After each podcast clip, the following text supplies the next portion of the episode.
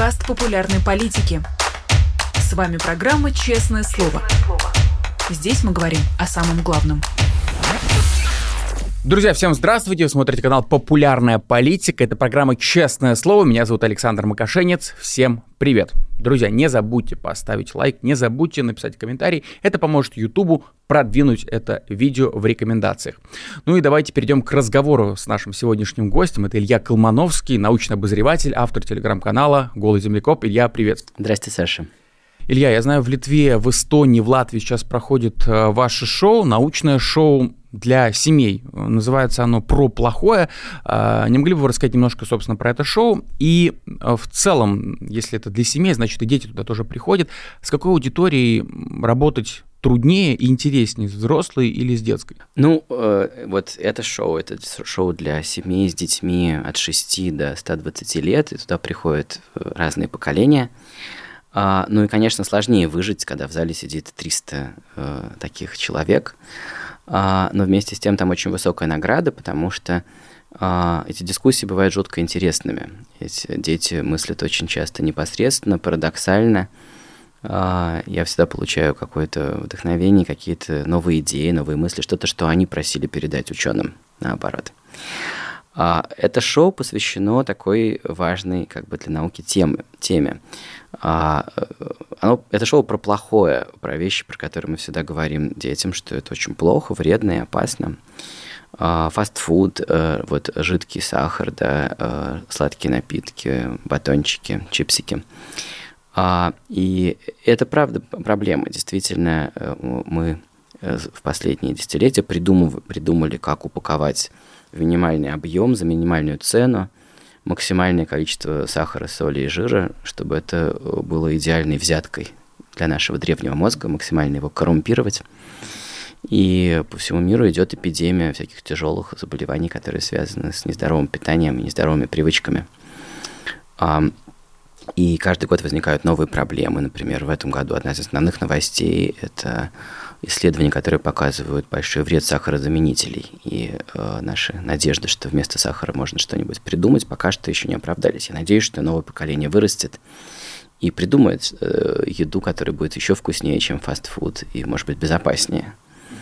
Но пока что наш древний мозг, охотника и собирателя, мозг, который всегда знал, где найти э, калории, и все, кто нас сейчас смотрит, это потомки чемпионов – по выживанию, остальные не оставили потомков и не выжили.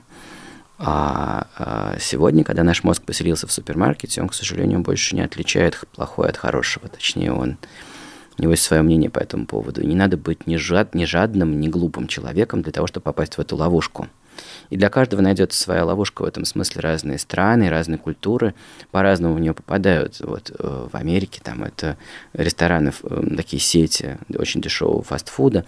А, скажем, на постсоветском пространстве, где люди не очень привыкли есть э, в ресторанах, это в большей степени готовая еда в супермаркетах, которую можно купить и съесть дома, но это все то же самое.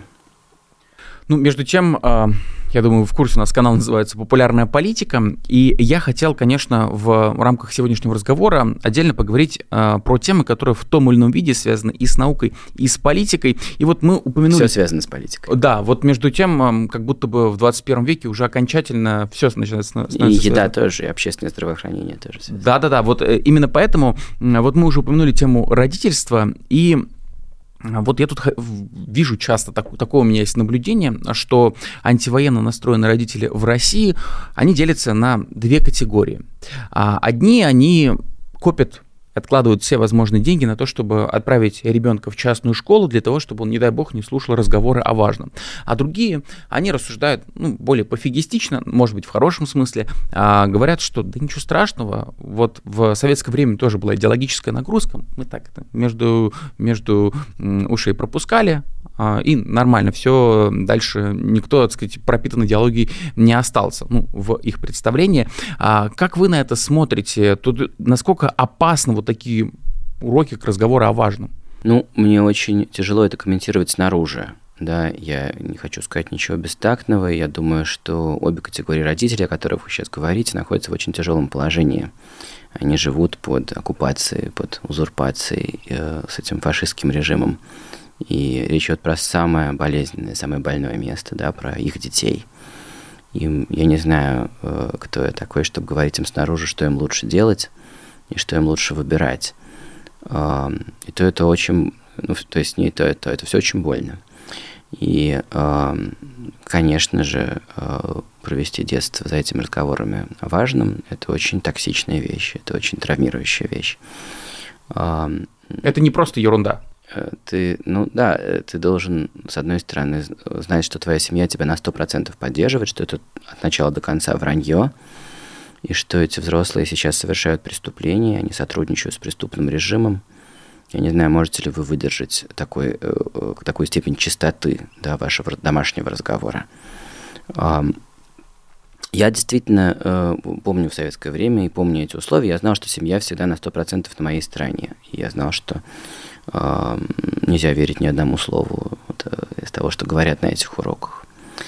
Э, но дальше э, человек взрослеет, человек растет, он начинает социализироваться, он должен найти какое-то свое место в этой жизни. И есть, ну, он, что ему дальше делать? Он должен с этим мириться дальше, да? Или он должен он может начать спорить с ними, и он поставит себя под угрозу и поставит свою семью под угрозу.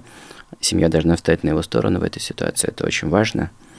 И э, ну дальше что? Дальше все будут под, под большим риском. Или он должен получить э, урок и опыт э, молчания и смирения, да, или опыт двоемыслия о том, что есть две правды. Одна правда вот у нас здесь, а другая правда там. Думаю, из этой ситуации нет хорошего выхода. Ну, одна из главных тем а, в российской политике на этой неделе – это то, что фактически российская власть запретила некое международное движение ЛГБТ. На самом деле, мы понимаем, просто запретила квир людей. А, я видел, что вы поставили в телеграм-канале аватарку с ЛГБТ-флагом. А, расскажите вообще, как эту новость восприняли? Кто? Вы, вы, то есть какие, я, не знаю, впечатления, я, понят, я понимаю, что это как бы, естественно, это негативно, но ну, насколько для вас это, насколько тронуло, э, разозлило, какие чувства вызвала эта новость? А, ну, усиливающегося страха за людей, которые находятся внутри страны, э, там, кажется, не очень дальше есть куда усиливаться. Но это очень страшно, это, э, это начало настоящего террора, и они объявили как бы открытый сезон на, на, на квир и ЛГБТ людей. И это очень, это очень страшная новость, что ты скажешь. Да, я прекрасно, прекрасно это понимаю. И, в общем-то, понятно, что делает э, Кремль в этой ситуации, создает образ внутреннего врага. А, мы как бы... Связанного со внешним врагом. Связанного со внешним, да, грубо говоря, что извне вот сейчас... Они внутрь... придут и сделают ваших детей трансгендерами. Они их опустят, они нас всех опустят. Угу. Это еще лагерная как бы тема тоже. И вот вопрос, неужели этот э, циничный обман человеческого мозга всегда эффективен и всегда безупречно работает? Или есть какие-то пределы? Пределов нету, но для того, чтобы все это правильно работало, э, нужна некоторая комбинация того, как отправляется сигнал и как он принимается. И эта система должна претерпеть взаимную настройку в течение, может быть, 10-20 лет. Это то, что мы видим. Э, те, кто отправляют этот сигнал, должны создавать у тех, кто его получает, у своей аудитории, у страны, у общества, э, чувство угрозы, которое откуда-то исходит. Это конек, на который они сели 20 лет назад, и дальше поехали.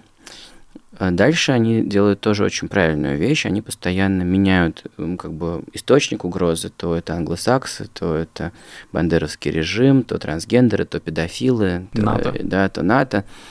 И они все время вращают этот нарратив, и это очень правильное для них действие, потому что тот факт, что угроза неопределенная, непонятно откуда она исходит, и владеет нарративом как бы Кремль, а, очень им на руку, потому что это такая вещь, как скользкое такое э, мыло, которое, за которое не ухватишься, да, ты, э, ты эм, не знаешь, если у тебя был бы какой-то один простой понятный враг, то, может быть, в какой-то момент могло бы включиться критическое мышление – и ты начал сопоставлять какие-то факты видишь, что они не сходятся.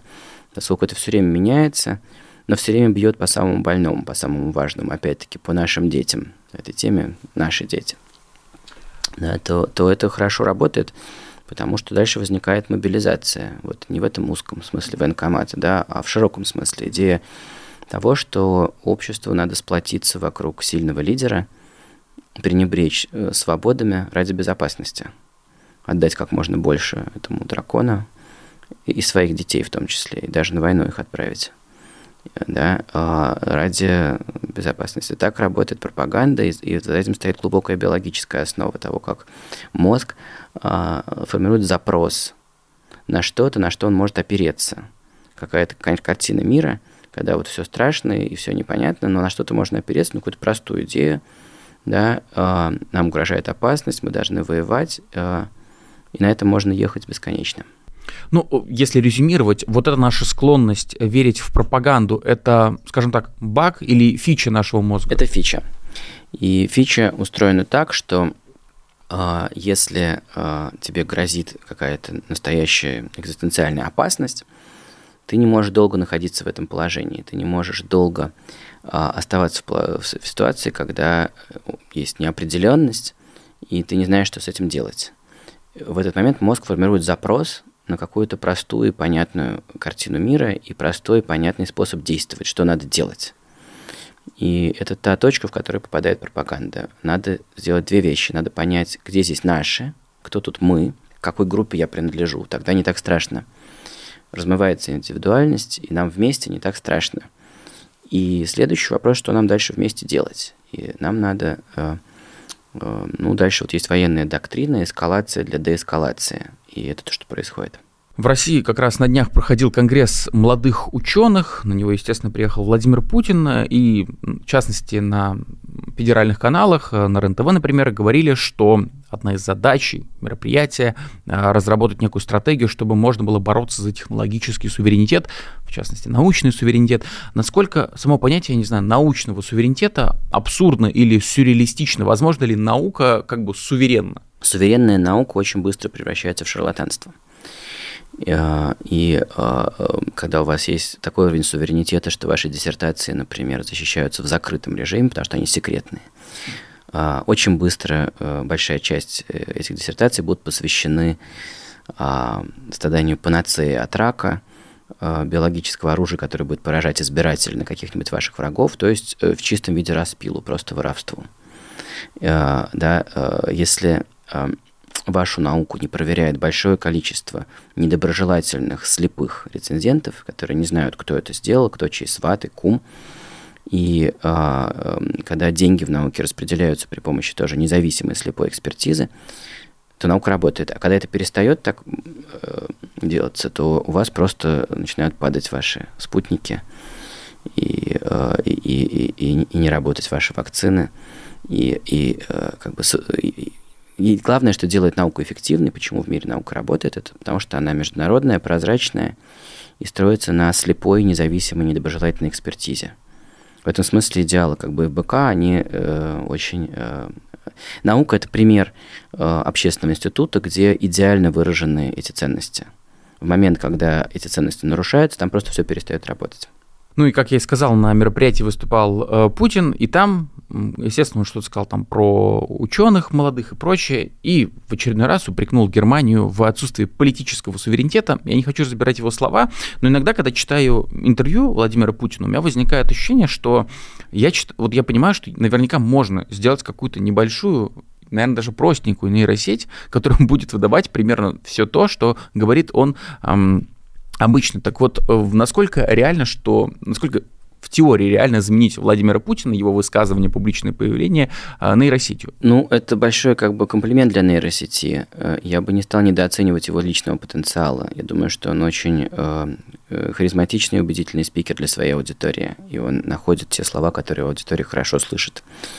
И просто, просто мы это видим, потому что его до сих пор не смели, и у него очень мощная поддержка, к сожалению, чтобы не говорили нам эти независимые опросы. Другое дело, что возможности нейросетей сегодня фантастические. И э, вот в, в этом году было э, исследование в журнале Science, которое показывает, что если мы попросим чат GPT э, наделать твитов с информацией, с дезинформацией, э, люди не будут отличать их от человеческих твитов. А, более того, они будут больше верить чату GPT в обоих случаях. И когда он будет писать дезинформацию, люди будут убеждены этим лучше, чем когда дезинформацию пишут люди руками. и если чат GPT будет говорить правду. В этом случае люди будут верить ему больше. Поэтому э, действительно, э, и мы знаем, что э, в России разрабатываются свои э, так называемые LLMs, да, большие языковые модели, как чат GPT. И э, возможности, которые были у фабрики троллей, э, покажутся э, просто э, пикником по сравнению с тем, что появится у них теперь, какие у них появятся инструменты. Возможность формировать крайне эффективную дезинформацию на всех языках мира, для каждого отдельного пузыря в соцсетях, который будет гораздо убедительнее, чем то, что могли бы написать тролли руками – а это дело прямо вот не завтрашнего, а сегодняшнего дня. Это сегодня вечером произойдет. Да, вот как раз э, вы упомянули фабрику троллей, за нее, как мы знаем, отвечал э, почивший Евгений Пригожин, а, но как мы знаем, сама фабрика, она продолжает работать, продолжает боты писать какие-то комментарии. И в этом смысле... Они скоро останутся без работы. В смысле, эту работу можно делать гораздо меньшим количеством людей э, и гораздо эффективнее. Э, при помощи больших языковых моделей, при помощи нейросетей. То есть это вопрос времени, когда государство уже окончательно поймет, ага, есть вот у нас российская нейросеть, которая может там, отбросить все какие-то этические моменты, штамповать фейки. Да, которые будут убедительнее, правдоподобнее, харизматичнее, чем то, что могут э, делать э, люди.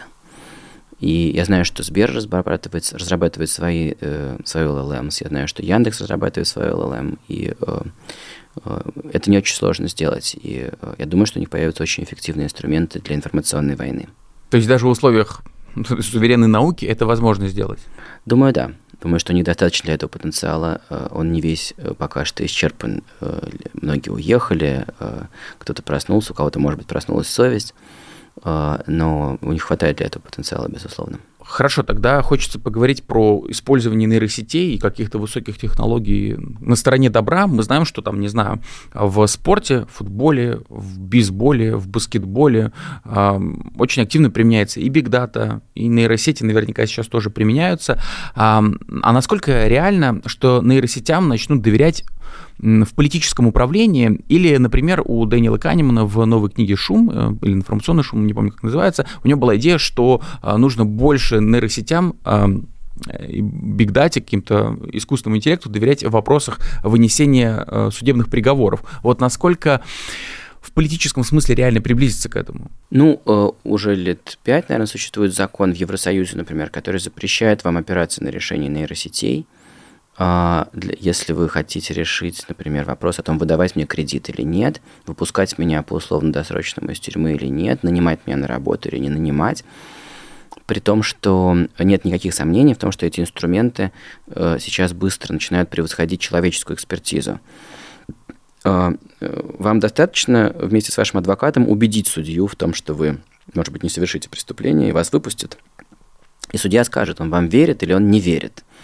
И наше общество так устроено, что нам комфортно мысль, что судья просто поверил или не поверил. Но в действительности он мог бы воспользоваться инструментом, он мог бы воспользоваться нейросетью, которая может предсказать с гораздо большей точностью, совершить этот человек преступление. И все же пока что законы так устроены, что поскольку нейросеть это черный ящик, она не может нам объяснить, почему она считает, что этот человек придет совершить преступление. Да? А, она просто предскажет, и нам надо ей скорее верить, потому что она, скорее всего, права. Это потенциальный инструмент более совершенный, чем мозг этого судьи. А, а, будет оставаться ситуация, при которой у нас есть очень мощные инструменты, которые потенциально могут давать нужный результат, но я думаю, общество справедливо очень осторожно, да, и справедливо боится их использования.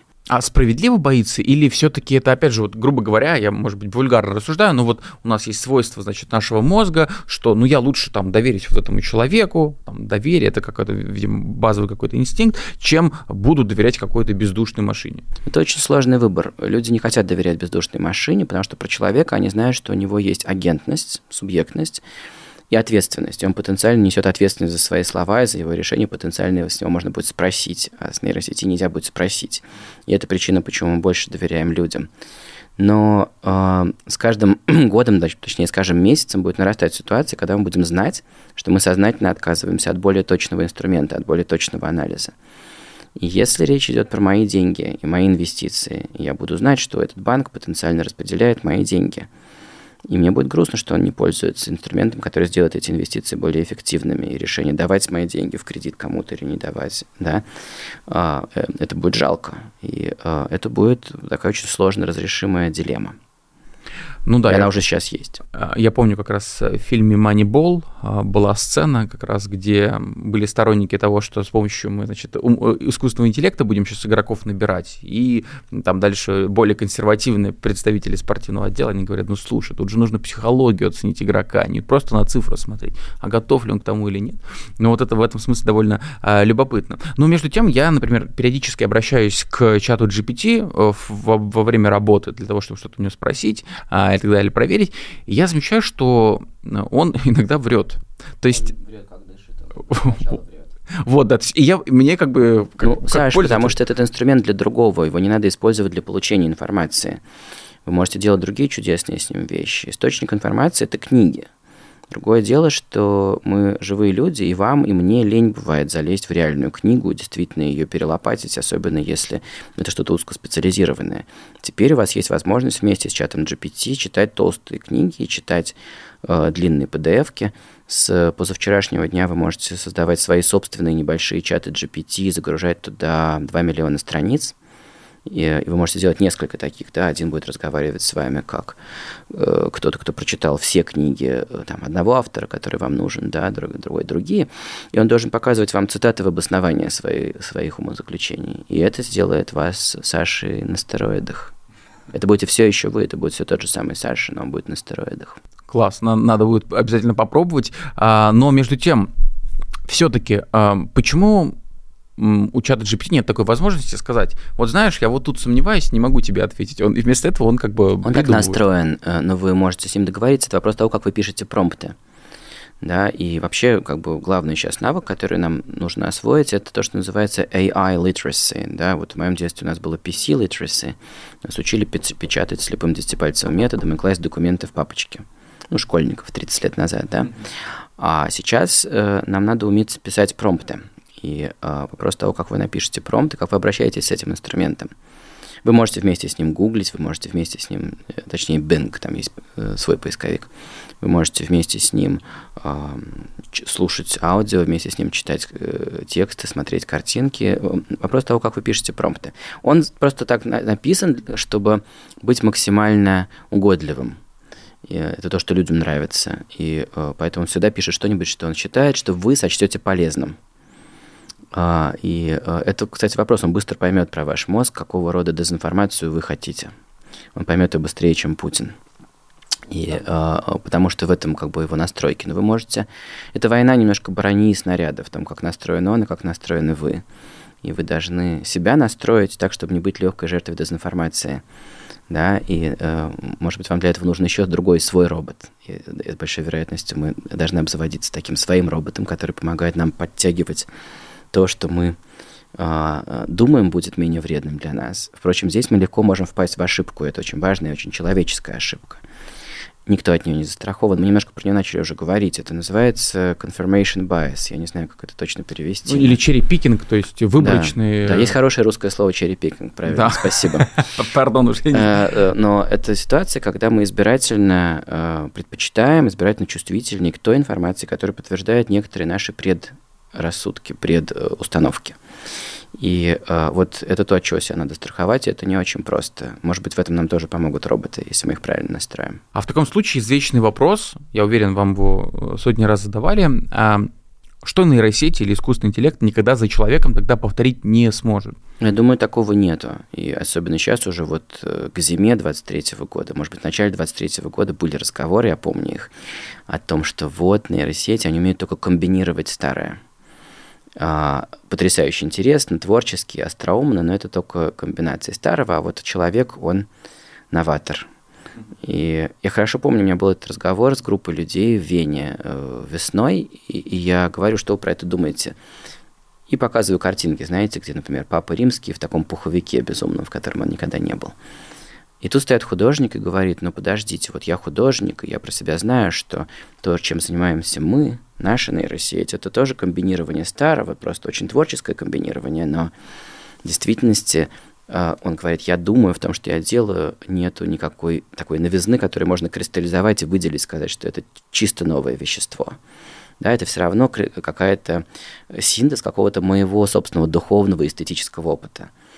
А, ну, дальше наступила весна, лето и вот осень, и мы видим, что нейросети очень быстро прогрессируют, и все идет к появлению General Intelligence, к нейросетей, которые будут не инструмент вот для этого или инструмент для этого. Сейчас у меня есть полдюжины разных инструментов, которые я использую для разных вещей, а, наверное, появятся универсальные, которые будут устроены в этом смысле как мозг человека. Я не думаю, что там есть какой-то предел. Ну и да, между тем есть бестселлер мировой, называется «Кради как художник», как раз такая очень простенькая книга, в, ко- да, в которой как раз э, рассказывается, что все творческие люди, они только и занимались тем, что они как-то преобразовывали опыт э, прошлых художников. У нас есть выпуск подкаста «Голый землекоп» про детей и искусственный интеллект, потому что мы увидели, что специалисты по искусственному интеллекту общаются с экспериментальными психологами, которые изучают маленьких детей – задавая вопрос о том, как устроить детство искусственному интеллекту, чтобы он развивался по похожему сценарию. И там есть самая главная задача, э, и самое сложное пока достижимое, это сделать так, чтобы искусственный интеллект научился скучать. Вы спросили, что является исключительной человеческой способностью. Вот это, кажется, самая высокая и самая главная человеческая способность сказать, что мне это скучно, и я хочу чего-то совсем другого. Экспериментировать и все время двигаться вперед и вперед за чем-то, что будет увлекательно. И э, вот этот тип мотивации, мотивации к принципиальной новизне, к тому, чтобы сделать что-то по инструкции, использовать какую-то игрушку, конструктор или что-то, а потом все сломать и пересобрать по-другому, пересобрать по-своему. Вот этот абсолютно смелый эксперимент. Э, пока что, мы сейчас говорим в декабре 23 года, я не знаю, что будет к апрелю 24 пока что остается уникальной человеческой экспертизой. Тогда такой вопрос, а могут ли нейросети, или, может быть, они уже сталкиваются с, не знаю, с культурой отмены, с cancel culture, с тем, что они недостаточно политкорректны? Это происходит. И э, это я еще лет пять назад это наблюдал как э, в полицейской всякой науке, криминалистике. Они увидели, что нейросети могут очень хорошо профилировать преступников и очень хорошо угадывать, что будет дальше, и предсказывать будущее. Это можно сделать, если ты уже знаешь, что произошло в наступившем будущем отмотать время назад и показать им какие-то досье и документы на момент там, за три года до совершения преступления. Но стало видно, что они быстро становятся расистами. И их нужно было поверх этого как-то испортить, для того, чтобы они не были расистами. И э, э, чат GPT, если вы видите, он святее Папы Римского. Стоит ему сказать что-нибудь чуть-чуть неполиткорректно, он тут же прочитает большую нотацию по этому поводу. Это просто туда дописали люди, руками дописали эту мораль которую, да, которую мы не хотим потерять. Любопытно. Ну, а раз уж мы затронули тему культура отмены, скажем так, хотя многие спорят с э, правильностью этого термина, но не так важно. А, не так давно была история с эволюционным биологом Ричардом Докинзом. Его лишили просветительской премии, потому что сейчас высказывание Докинза, там такая цитата, унижает э, маргинализованные группы под прикрытием научного дискурса. А, я знаю, что об опасности культуры отмены часто высказывается другой просветитель Стивен Пинкер, э, например. Можно ли сказать, что сейчас политкорректность она представляет вызов для науки, или это преувеличенный разговор? Ну, э, мне кажется, что политкорректность для, для начала все-таки вспомнить, что она существует для того, чтобы э, восстановить справедливость, да, для того, чтобы э, те группы, которые были подавлены силой, да, которые были лишены каких-то прав, для того, чтобы как-то выровнять эту ситуацию. А, там могут случаться издержки, действительно. Я бы не начинал этот разговор с э, опасности культуры отмены. Да? Я бы начинал с того, что все-таки мы все выросли из очень несправедливого и очень жестокого мира, который управлялся белыми цисгендерными мужчинами. А, и это просто период, когда человечество использует э, одну треть своего интеллектуального потенциала из-за того, что две трети задавлены, подавлены и не имеют никаких возможностей из-за этой системы привилегий. А, но действительно, э, и действительно эти белые цисгендерные мужчины под старость, особенно когда они на лаврах, э, норовят сойти с ума и начать нести какую-нибудь полную чушь. И я, на, моей, на моем веку много такого было. Не знаю, вот открыватель двойной спирали э, Джеймс Уотсон. Я брал у него интервью, он классик, он великий ученый. Но всегда был мега расистом, чудовищным шовинистом, но под старость у него развязался язык, он э, стал говорить совершенно безумные и глубоко антинаучные вещи. Э, ну, действительно, он там лишился всяких наград, много откуда был уволен. Мне кажется, это ну, некоторые противодействия, которые, которые в нем есть смысл. Но вместе с тем, да, происходят разные вещи. Ну вот, например, новость этого года, что Э, международная организация, которая отвечает за номенклатуру новых видов животных и растений. Вот если вы сделали открытие и открыли какое-нибудь существо, вы хотите дать ему имя, дать ему название, и ну, вы можете употребить э, какие-нибудь отсылки к вашей любимой рок-группе. Э, в начале этого года была лягушка, которая была названа в честь Толкиена, э, э, и, и даже, кажется, в честь Горлума из «Властелина колец». Вы можете делать разные вещи, увековечить какое-то место, местность. Но э, одна из главных традиций – это давать, конечно, имя, свое имя, чаще всего имя исследователя. Есть э, масса названий птиц и растений, у которых есть имя этого исследователя. Ну, например, я помню, что я сижу с фотоаппаратом в засаде на Тибете, в горах, под дождем с 4 утра, чтобы увидеть фазана леди Амхерст. Очень красивая птица, ну и название еще втрое красивее. Для меня это еще романтичнее. Кто-то назвал в честь какой-то леди Амхерст в начале 19 века этого фазана на Тибете. Но э, это отменили. Значит, и, и теперь новые виды нельзя называть именем какого-нибудь живо, э, человека. И э, наз, они отменяют все назад и в прошлые века, они сейчас переименовывают животных и растений. Потому что так вышло, что случалось, что эти названия были даны в честь какого-нибудь человека, который был рабовладельцем, который совершал ужасные э, поступки, и за ним известны ужасные высказывания. Ну и чтобы не разбираться там долго и подробно, кто там правее, кто, кто левее, а, они просто все это поотменяли. И э, я, может быть, старорежимный человек, мне немножко грустно, что эти имена уйдут в прошлое. Но вместе с тем, я думаю про диалог с моим другом, я не знаю, Артем, если ты сейчас нас смотришь, он мне написал летом, а, а, а можно ли открыть какую-нибудь новую моль, я вижу, что вы знаете, куда я клоню, да? и назвать ее именем Путина. И я подумал, насколько же он не понимает, как устроен менталитет у биологов. Они же любят свои объекты. Если он открыл новую моль, он захочет дать ей какое-нибудь романтическое название. Или, может быть, имя э, своей любимой девушки, или еще кого-нибудь, или, или свое. Теперь он не сможет это сделать. В этом вопросе окончательно поставлена точка, да, ни именем Путина, ни именем любимой девушки мы больше не назовем моль. И в этом есть идея, что это биоразнообразие настолько хрупко и настолько как бы священно для нас, что мы хотим отделить его от человеческой культуры и давать только имена, связанные с какой-то местностью, да, или описывающие свойства маленький, малый, большой, что-нибудь такое.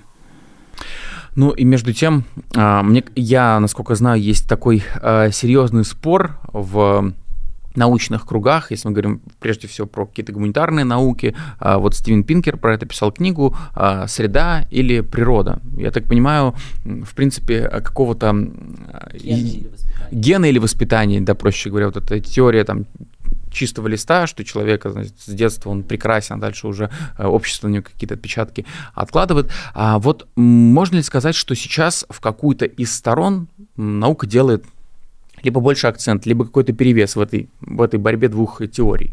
Да, мне кажется, они развиваются немножко параллельными путями. С одной стороны, понятно, что чем больше мы узнаем про гены, тем больше мы видим, что от генов очень многое зависит. И э, в человеке есть такой большой кусок биологического фундамента. И э, ну, я читаю раз в месяц, что открыли ген либерала и ген консерватора. Это обычно очень слабая наука, и реально говоря, там очень-очень слабые закономерности. Но многие вещи, многие склонности и способности могут быть прошиты действительно э, в генах.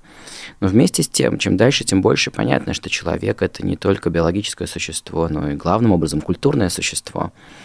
И Конечно, а, а, он чистый лист с точки зрения культуры, а, и в каждом поколении рождается совершенно в этом смысле новый ребенок, и не наследуется ни, там, не знаю, что рабское сознание, ни, значит, установки свободного человека.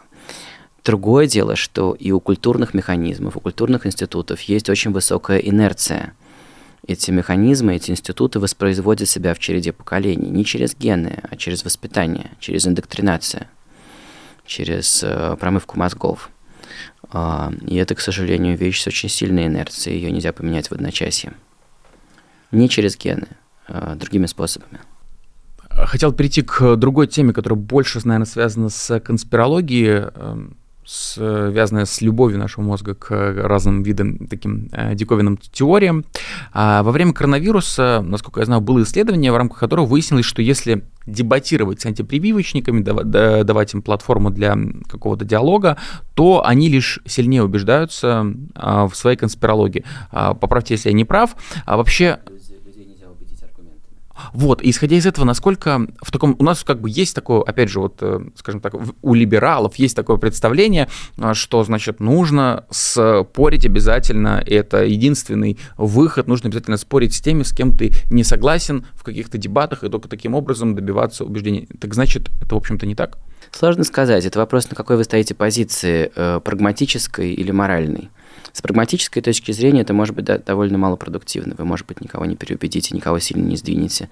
Но, может быть, с моральной точки зрения вам проще будет жить самим собой, зная, что вы высказались, что вы были услышаны, что вы не дали э, там, той стороне полностью занять информационное поле и как бы stand your ground, да, у этого может быть моральные причины, э, да. Если говорить прагматически, то да, люди мало восприимчивы к, к, к аргументам, и мы все считаем себя людьми критического мышления и надеемся, что мы можем справиться с собственными демонами, да, и э, послушать разные точки зрения, взвесить. Но и на вас, Саш, и на меня найдется ситуация, в которой мы будем настолько испуганы, у нас будет так много на кону, что мы э, попадем в эту же ловушку, наш мозг заглотит какой-то свой кусок дезинформации. Э, нельзя считать себя полностью иммунным, э, да, чем сильнее ты уверен в своей позиции – тем опаснее это. Что, в этой ситуации надо больше всего ценить неуверенность, ценить ситуацию, когда ты не знаешь точно, что правильно. Чем дольше ты можешь продержаться в этом положении, тем больше шансов, что ты сделаешь, может быть, более трезвое суждение. Э, люди не верят э, аргументам, люди верят авторитетам. И дальше смотрите, какая вещь. Если возвращаться к нейросетям, у нас тут появляются некоторые дополнительные возможности для того, чтобы, может быть, попытаться немножко отклониться от этой позиции. Если мы с вами будем спорить, и вы, допустим, вы будете сторонником вакцинации, а я буду, например, противником, и а, у нас будет спор, и вы будете мне говорить, что моя точка зрения не научная, а я буду спрашивать, почему вы так считаете, что вы мне скажете на это? Вы мне скажете, что вот такой-то и такой-то сказал то-то и то-то, а он научный авторитет а я буду вам говорить, нет, такой-то и такой-то сказал то-то и то-то, и он авторитет. Я скажу, он член Академии, и скрою от вас, что он член Академии естественных наук, который академик Рамзан Кадыров. Допустим, с этим вы справитесь, потому что вы можете погуглить и понять, что такое значит, Академия естественных наук. Но дальше, если мы с вами будем продолжать, у нас будет вот эта заруба, все всегда в итоге кончится тем, что вы должны выложить какие-то исследования, я должен выложить какие-то исследования – а дальше, вот на сегодняшний момент в соцсетях, любых таких спорах с, там, с родственниками, все кончается тем, что ни вы, ни я не будете читать эти исследования. Ни у вас, ни у меня не хватит на это сил, экспертизы. Кто-то знает про себя, что я не понимаю там ни слова, что это чистый китайский язык. Я просто выложу вам это исследование. Может быть, сработает. Может быть, я вас сборю таким способом. Вот, это, вот это, прекращ... это, эта вещь, э, кажется, сегодня, в 23 году, должна закончиться. И это связано с нейросетями, это связано с тем, что и у вас, и у меня есть возможность вгрызться и вчитаться в этот длинный и сложный текст при помощи моего чата GPT. И найти правду там, найти, выяснить, что, о чем говорит этот научный текст. Сейчас это, может быть, звучит труднодоступно, но через полгода я уверен, что все, кто нас слушает, научатся это делать. Брать чат GPT, при его помощи читать длинный и сложный текст, сложный юридический текст, которым вас пугают адвокаты другой страны, сложный научный текст, и узнавать, кто прав – а я вот тут задумался, что вот, допустим, у политиков, например, у них может быть, например, харизма, да, я не знаю, они выглядят как-то очень хорошо, и поэтому к ним, э, к ним люди настроены с доверием. Но я понимаю, что а, вот, например, э, в вашем случае вы же научный обозреватель, и огромное количество вашей аудитории, оно в первую очередь ориентируется на то, что оно как бы инвестирует в вас свое доверие. И просто любопытно, насколько как бы груз ответственности в этом смысле ощущается. Ну, э, я стараюсь, я очень надеюсь, я верю, что мне это удается, оставаться в положении обозревателя, в котором я совершенно не стою на табуретке и на пьедестале. Да? Э, я, э, то, та работа, которой я занимаюсь, а, состоит в том, чтобы пытаться быть экспертом по экспертам экспертом в вопросе о том, кого мы считаем экспертом, что мы считаем экспертизой, и постоянно проявлять скепсис, быть готовым к тому, что нам надо будет пересмотреть эту картину. И мы, э, эти биологи шутят, что если это опубликовано в Nature, значит это правда. Но мы много раз видели, как статьи из Nature отзывают. И на, тот разговор, который мы ведем в нашем сообществе «Голый землекоп», в нашем комьюнити, это очень равный разговор, при котором мы э, понимаем, что любой может сделать ошибку, и мы должны искать эти ошибки и у себя, и у окружающих, и э, разбираться в том, что нам сказали ученые, э, в пределах наших возможностей, тех возможностей, которые есть сегодня. Может быть, завтра мы узнаем что-то другое, что-то следующее. Вот у нас сегодня вечером будет встреча Будем обсуждать итоги года, и там будут разные открытия, и будет несколько крупных закрытий, э, несколько э, главных скандалов этого года, которые связаны с расследованиями. А, в мире науки тоже есть расследования, тоже попытки расследовать коррупцию и расследовать подлоги. Это очень похоже на анализ, например, электоральных данных, когда мы можем увидеть, что там была человеческая рука и что-то сделала с ними, что они не рандомные. Есть математические методы, которые позволяют нам показать, что на этих участках была фальсификация. Есть гражданская наука, есть блогеры и расследователи, которые берут сырые данные из научных статей и проверяют, были ли в них манипуляции. И вот один из главных скандалов – это ситуация, когда поймали на подлоге главных экспертов по лжи, людей, которые исследовали, как люди врут. И там очень интересная интрига. Будем, будем следить обязательно, друзья. Голый землекоп телеграм-канал, я думаю, там все будут, все будут обновления на этот счет. Ну и возвращаясь к теме с конспирологией, а, мы знаем, что в моменты кризисов, например, это в книге «Земля, одержимая демонами» а, антрополога, не могу вспомнить имя, а, указано то, что в моменты потрясения каких-то кризисов люди часто ударяются в эзотерику, как было в послевоенной, например, Германии. Можно ли сказать, что это же отчасти объясняет, например, популярность даже среди э, людей антивоенно настроенных, но тем не менее популярность, например, э, Валерия Соловья. Я, в принципе, к Валерию Соловью отношусь. Кстати, заметьте, что у той стороны, значит, главного певца зовут Шаман, да? А, да. да. Это психика в эпоху турбулентности ищет опору в мистике мистика очень пластичная, она нам дает больше почвы для опоры, да, больше возможностей найти там что-то, что идеально по нашей фигуре будет скроено, да, что утешит именно наши страхи. А я сейчас понял, что у нас...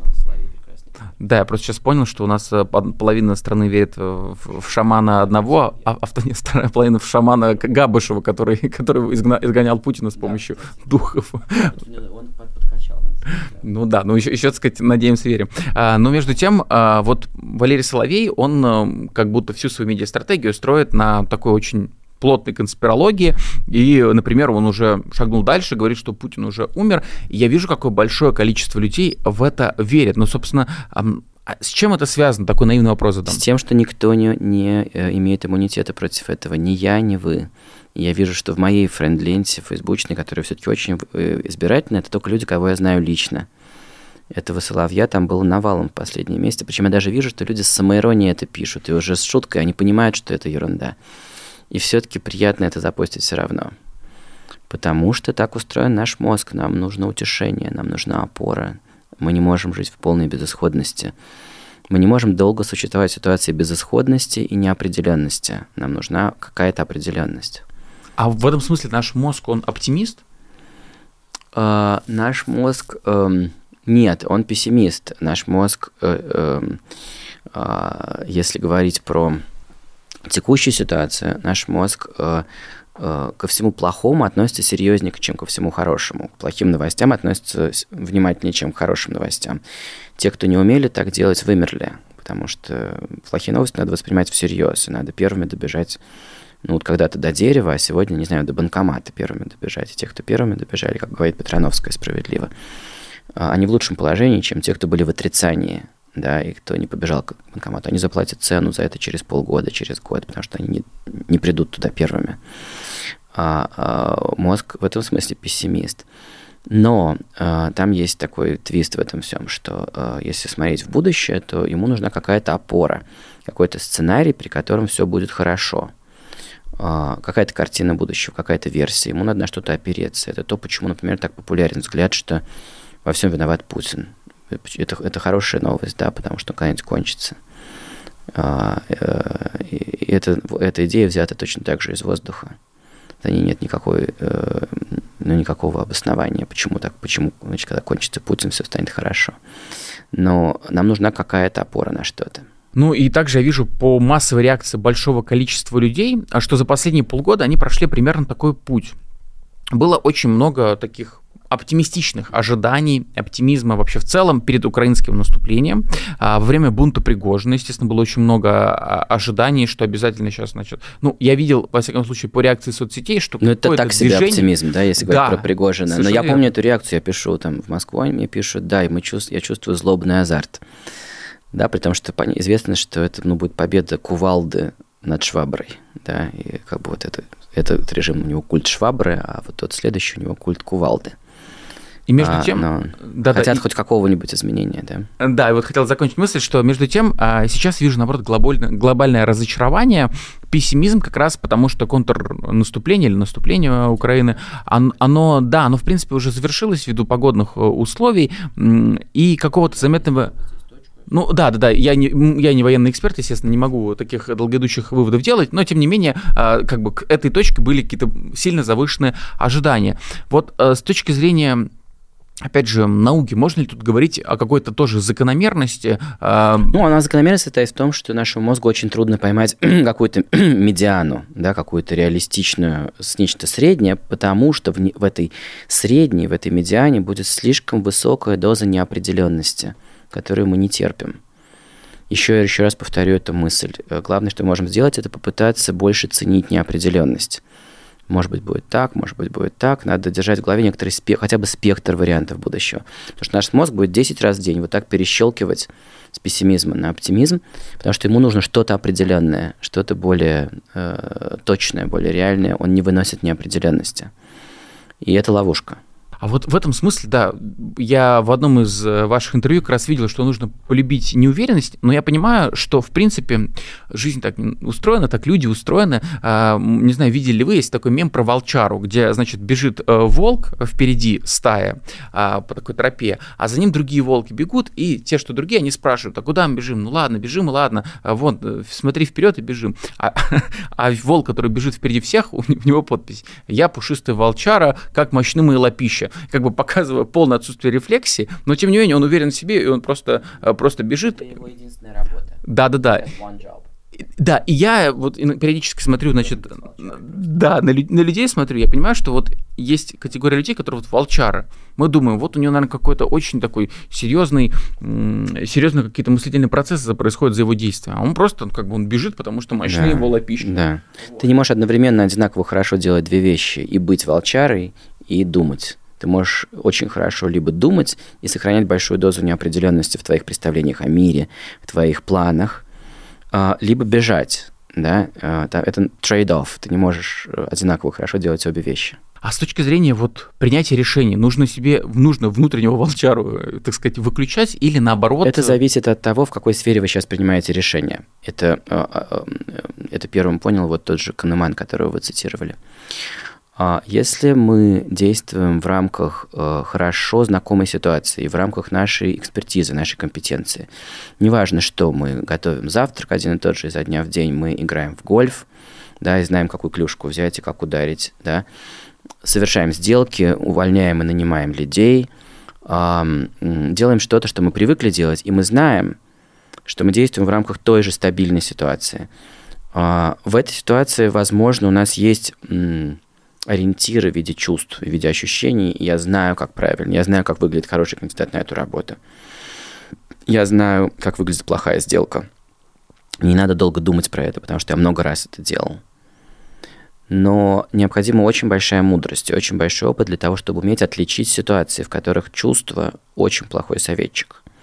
И это ситуации новизны, ситуации, в которой мы не были, ситуации, когда на нас движется поток черных лебедей – а, а мы сейчас все в этой ситуации. И в этой ситуации надо на годы выключить чувства и перестать их слушать. А, это очень плохой советчик, если вам надо выбрать новую страну для жительства, новую карьеру, нов, совершенно новый план. э, вот эта часть мозга, которая отвечает за чувства, она не выносит неопределенности, она будет навязывать нам постоянное твердое чувство, что я знаю, как надо. Только оно поменяется 10 раз в день, потому что будет меняться ситуация. Оставаться в рамках неопределенности, выключать чувства, не верить чувствам, и знать, что я чего-то не знаю, знать, что я не знаю, как сейчас правильно делать. Это очень тяжелый режим работы для мозга, он очень дорого стоит. Вы потратите очень много энергии в процессе, в какой-то момент сдадитесь. И все-таки, может быть, отдадитесь чувствам. Но чем дольше вы пробудете в этой неопределенности, тем потенциально вы больше получите новой информации, новой пищи к размышлению, новых вещей, которые надо положить на чашу весов и взвесить. И надо понимать, что ваши промокшие ботинки, и то, что вам сейчас голодно, и что вам вот, плохая погода, ничего из этого не должно весить. Это новый город, вам в нем очень неуютно, но не мокрые ботинки будут вашей проблемой в этом городе. А сейчас они весят очень много, и вы даже этого не понимаете, вы даже не замечаете, как много весят эти мокрые ботинки. А правильно я понимаю, что это ну, как бы такой косвенный э, совет, в общем-то, вот вы это упомянули, Россия сейчас, наверное, является местом, где вот риск появления этого черного лебедя, когда все может перевернуться, он очень высок. И это сильно отличает там Россию от, например, стран Европы сейчас. И в этом смысле, с точки зрения, ну не знаю, выживания, если есть возможность, то лучше в свою очередь, я не хочу, конечно, чтобы мы давали какие-то советы да, людям тоже, и так далее. У меня не поднимется вот. рука давать советы. Да, но вот с точки зрения, опять же, выживания вида и так далее, лучше покидать места, где есть риск черного лебедя. Лучше Или покидать нет? места, где вам грозит опасность, где, э, где вас могут убить, мобилизовать, сделать убийцей, посадить, растоптать, где ваш голос ничего не весит, где дискуссия закончена. А, наверное, да, может быть. Э, и если вы на это решитесь, помните, что а, есть мы и, и, мы, и мы будем стараться вам помогать, чем сможем, потому что есть очень много э, русскоязычных людей, которые находятся снаружи. Мне, кстати, кажется, что это взаимная поддержка, и этот нетворкинг у нас э, гораздо слабее, чем мог бы быть. Мне кажется, могли бы объединиться делать гораздо больше для тех, кто хочет э, сдвинуться с места. И если мы чем-то можем помочь вам, если вы не можете сдвинуться с места, то нам надо подумать о том, чем мы поможем помочь людям, которые никуда не могут сдвинуться. Есть очень много людей, которые никуда не могут сдвинуться. И здесь не дашь совета хорошего. Да, я, я прекрасно понимаю, и сам не люблю становиться в позицию человека, который даже подталкивает э, к советам. Понимаю прекрасно, как э, трудно людям, которые остаются внутри России, которые антивоенно настроены. Но между тем, а, также я знаю, что у наших зрителей и у сотрудников редакции, в том числе, я предполагаю, а, есть одна схожая проблема наверное, с 24 числа и по нынешний момент а, многие погрузились в так называемый doom-скроллинг, когда просто смотришь ленту, а, уже это как бы машинально, с этого начинается утро, да, что ну как вот кто-то чистит зубы, кто-то зарядку делает, а я там открываю и смотрю, что там, значит, ну, что, что именно плохого, да, случилось. Насколько это опасно для, для нас?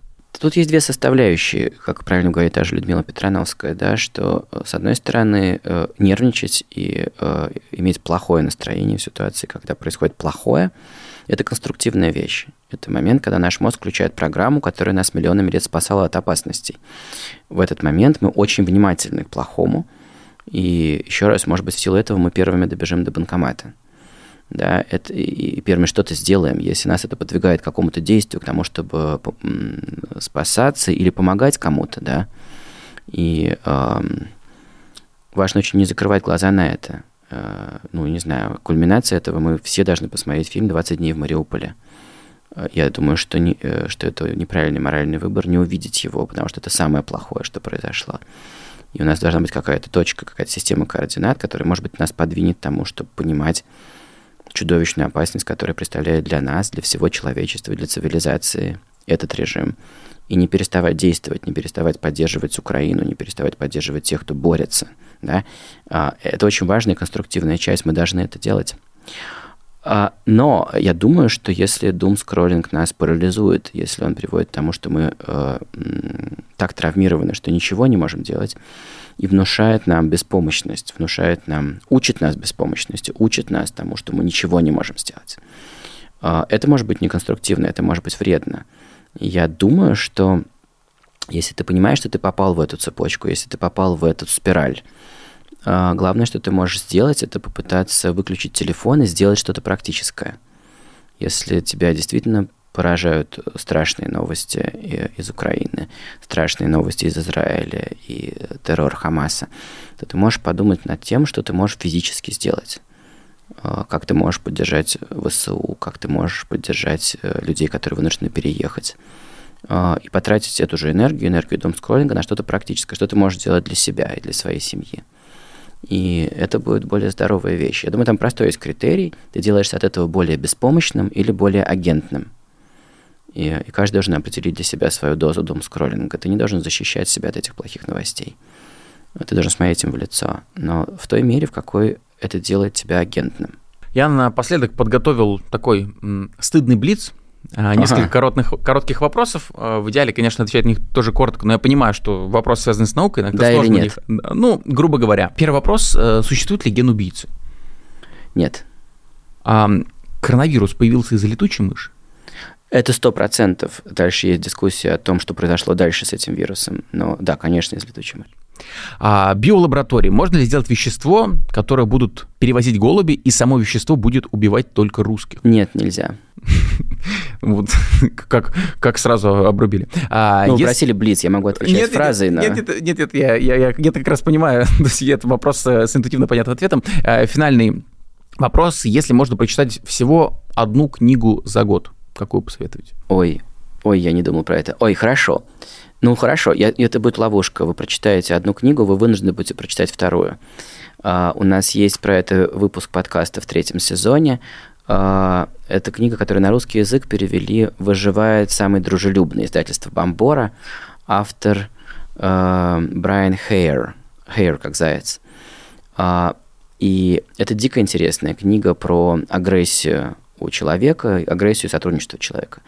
Но когда вы прочитаете, вы будете вынуждены прочитать книгу ее шеф, его шефа, которого зовут Ричард Ренгом из Гарварда, у которого тоже по-русски вышла книга в издательстве «Корпус» «Парадокс добродетели». Они идут в комплекте, они безумно интересные. Это, это то, что думают зоологи про агрессию и сотрудничество у сапиенсов, и с ним будет выпуск в четвертом сезоне подкаста «Голый землекоп». Класс. Еще и анонс в конце. Просто замечательно. Ну что ж, друзья, Илья Колмановский, научный обозреватель, автор телеграм-канала «Голый землекоп», был в нашем эфире. Илья, огромное спасибо. Спасибо огромное, Саша, и свободу России, свободу Беларуси, э, победу Украины. Ну и я в завершение э, просто призову наших уважаемых зрителей, друзья, не забудьте поставить лайк, не забудьте написать комментарий. Мне кажется, получилась очень интересная беседа. Значит, э, самое время для того, чтобы э, этот самый лайк поставить. Ну что ж, всем большое спасибо. Увидимся. Вы слушали подкаст «Популярные политики». Мы выходим на Apple Podcast, Google Podcast, Spotify и SoundCloud. А еще подписывайтесь на наш канал в YouTube.